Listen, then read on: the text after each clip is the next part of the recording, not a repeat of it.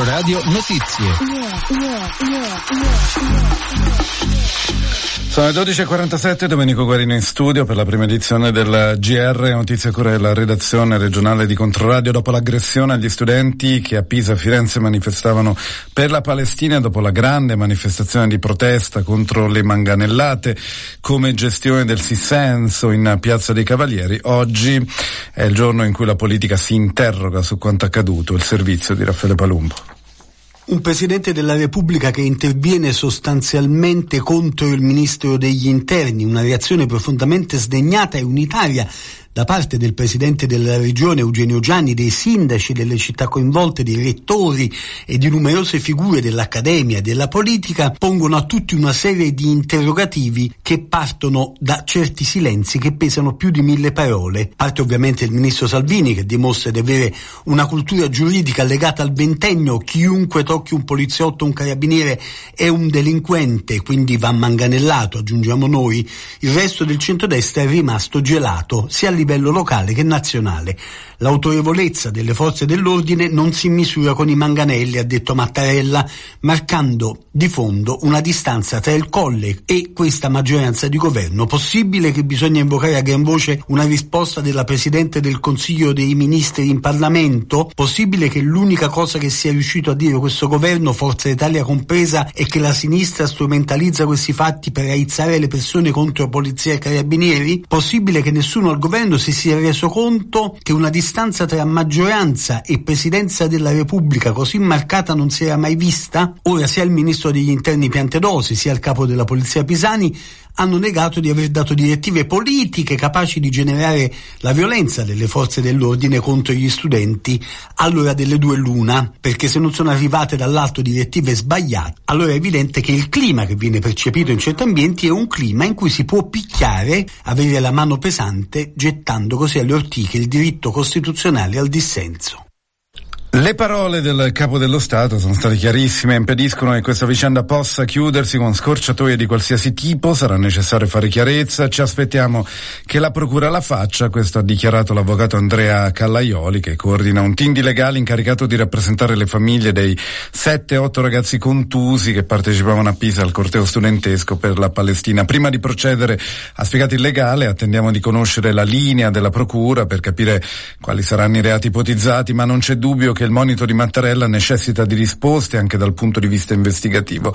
Ci aspettiamo tuttavia che qualcuno dei ragazzi che rappresentiamo e che è stato identificato nell'immediatezza dei fatti possa assumere la veste di indagato. Intanto la Procura Pisana mantiene il massimo riservo, il procuratore facente funzioni Giovanni Porpora per ora non ha incontrato i giornalisti e dopo l'altolà di Sergio Mattarella ai manganelli contro i ragazzi, oggi è anche il giorno dell'avvio formale degli accertamenti preliminari per dare sostanza al fascicolo di indagine aperto in procura sulle cariche. Gli inquirenti si concentrano sui video circolati sui social e quelli girati e acquisiti dai docenti del liceo, di fronte al quale sono verificati gli scontri, ma anche sulla catena di comando del dispositivo di ordine pubblico, al fine di chiarire chi ha dato l'ordine di caricare e perché. Intanto l'avvocato Andrea Callaioli, come abbiamo detto, è pronto a raccogliere querele dei genitori. Sentiamo la professoressa Linda Luperini, docente del liceo artistico Russoli, davanti davanti al quale sono avvenute le cariche, intervistata da Chiara Brilli.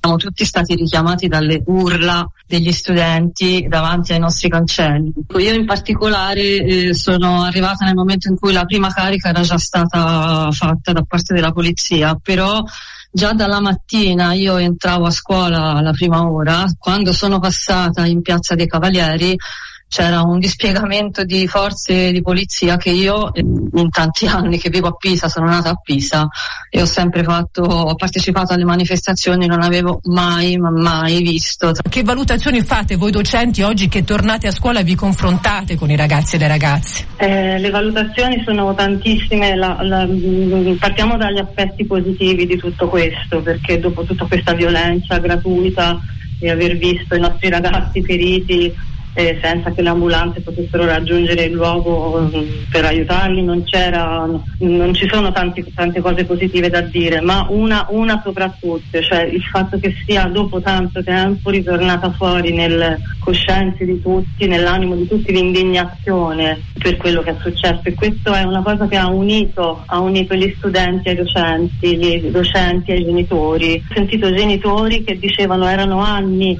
che non venivamo in piazza a manifestare, ma questa cosa la dobbiamo ai nostri figli, la dobbiamo al loro futuro. La cosa importante è che riusciamo insieme ai ragazzi, glielo dobbiamo, a mantenere, a dare una continuità a questa cosa. Direi anche una continuità politica, ma intanto una continuità, un mantenere viva questa attenzione in qualche modo. Qui a Pisa ci sono già le associazioni di genitori che si sono mobilitate per eh, formare un comitato eh, permanente per dare sostegno a tutte le persone, le famiglie che eh, sinceramente, um, parlo a titolo personale, ma insomma credo non solo, abbiamo esortato a svolgere denuncia.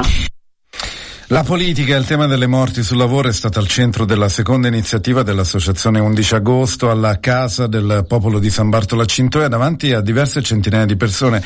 Sono seguiti gli interventi chiusi da professor Tommaso Montanari animati dalle riflessioni su quanto accaduto sul cantiere Via Mariti a Firenze, il cantiere dell'S Lunga che ha visto, lo ricorderete, 5 morti e 3 feriti lo scorso venerdì 16, ma durante l'assemblea sono venute fuori alcune contraddizioni, soprattutto sulle alleanze. Sentiamo un breve estratto estratto delle voci raccolte da Raffaele Palumbo. E sembra che questo, eh, per un po' smontare l'entusiasmo de- della serata, sia un po' un, rivo- un discorso rivolto sempre a un solito bacino che più o meno siamo sempre, siamo sempre, sempre soliti purtroppo. O c'è un passo in più guardando anche ad altre realtà politiche? Ma io credo che questo appunto è nato, è, è nato da tanto tempo, questa volontà di creare una visione un po' diversa di comunità. Ecco, io credo che già dalle piagge c'era questo discorso di fare no, comunità e questo è, per me le piagge è un esempio notevole no? rispetto a come si affrontano i problemi sociali, come si interviene sul territorio e sulla sicurezza. Eh, fa piacere che ora appunto ci siano molte più persone in questa ottica, credo che va tradotto operativamente con delle, con delle proposte concrete, molto concrete e con delle azioni non si può rimanere solo a appunto, discutere, va benissimo tutta la parte teorica, ma bisogna tradurla in pratica al più presto secondo me. D'accordo? Sì, molto d'accordo, eh, anzi io direi che mh, mm, mi sarei aspettato, mi aspetterei che tutta questa parte teorica condivisa secondo me da, da tutte le persone che partecipano no, in vari ambienti di questo genere si potesse dare un po' per assodata. Eh, avrei, vorrei sentire, insomma, vorrei sentire un inizio diverso. Ecco, condividiamo le stesse basi, andiamo avanti. Eh, io vorrei parlare del 9 giugno, vorrei capire eh, come le varie forze che la pensano nello stesso modo si posizionano, vorrei capire chi sono gli assenti, no? eh, sta oggi e l'altra volta, perché e quali sono le, le forze concrete, proprio nomi e cognomi che si possano mettere insieme per arrivare al 9 giugno. E nuovo appuntamento elettorale anche per Finanza Democratica di Cecilia Del Re al Tascaniol. I tavoli della partecipazione hanno presentato le proprie idee sulla candidata che però ha ribadito eh, in caso di accordi in nessun caso con il PD la sua candidatura non è scontata bensì negoziabile. Sentiamo un breve estratto delle voci anche qui raccolte da Raffaele Palumbo.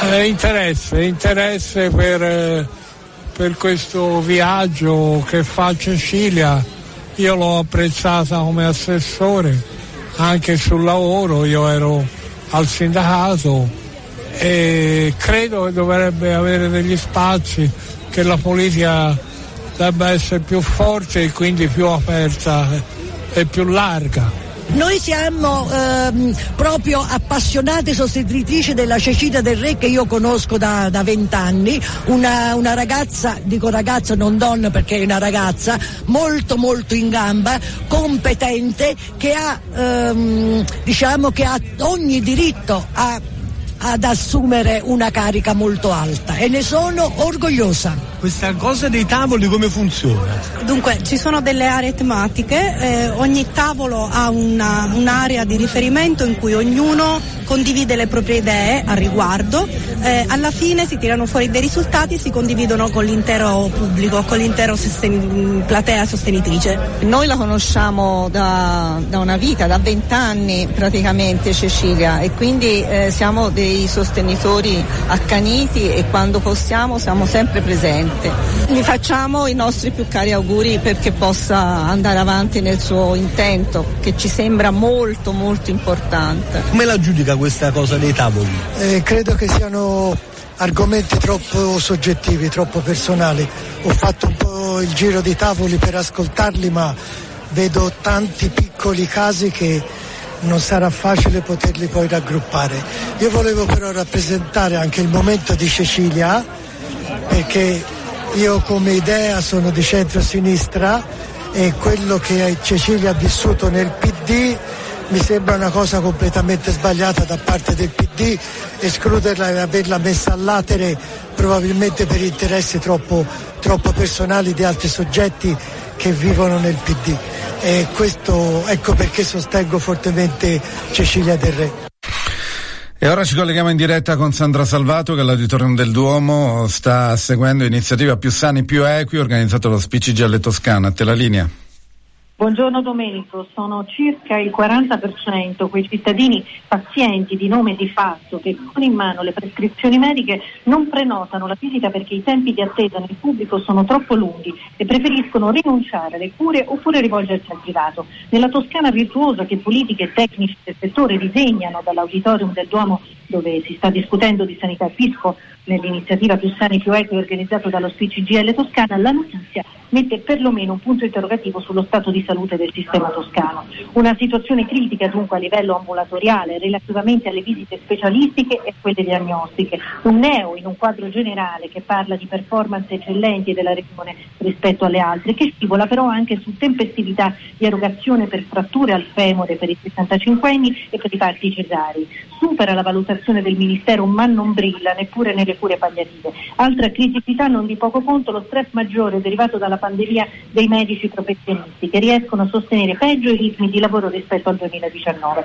ed è la categoria dei sanitari più colpita. Tutto questo nonostante il numero dei medici per abitanti sul territorio sia maggiore rispetto al resto d'Italia. Si dovrebbe ragionare, spiega Milena Bainieri della scuola superiore Sant'Anna di Pisa, su un diverso modello organizzativo, cioè poi prosegue la variabilità dei territori dove emergono differenze sostanziali, per esempio negli indici di tempestività per la frattura del collo del femere, in Toscana si opera entro le 48 ore dal 26 al 92%, con punti bassi, in specie nell'ASL Toscana Centro e nella zona di Pescia e Pistoia. Rimaniamo poi competitivi sul doppio fronte cardiovascolare e oncologico, dove gli interventi vengono fatti prevalentemente nel pubblico e si risolvono nel privato solo in minima parte. Il 27% nel primo caso rispetto al dato nazionale che è un 40% e meno del 2% nell'oncologico che sono il 26% in Italia. Sono i dati forniti dal Ministero della Salute, da Agenas e dal Laboratorio Management e Sanità della Scuola Sant'Anna di Pisa. Quanto al fisco, dopo l'inevitabile addizionale IRPEF, Stefano Casini, benvenuti, responsabile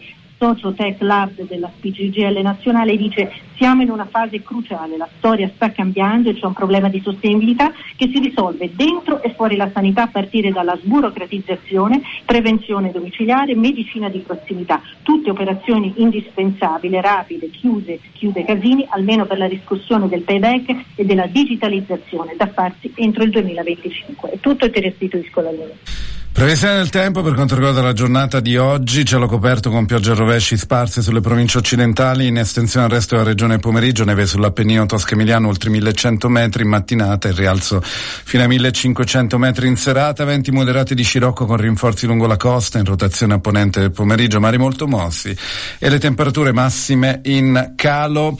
13 a un minuto, grazie a Ragione Crescioli in regia, dopo la sigla City Lights e poi Stato Brado, un buon pomeriggio a tutti voi da Domenico Guarino, ciao ciao. Controradio Notizie.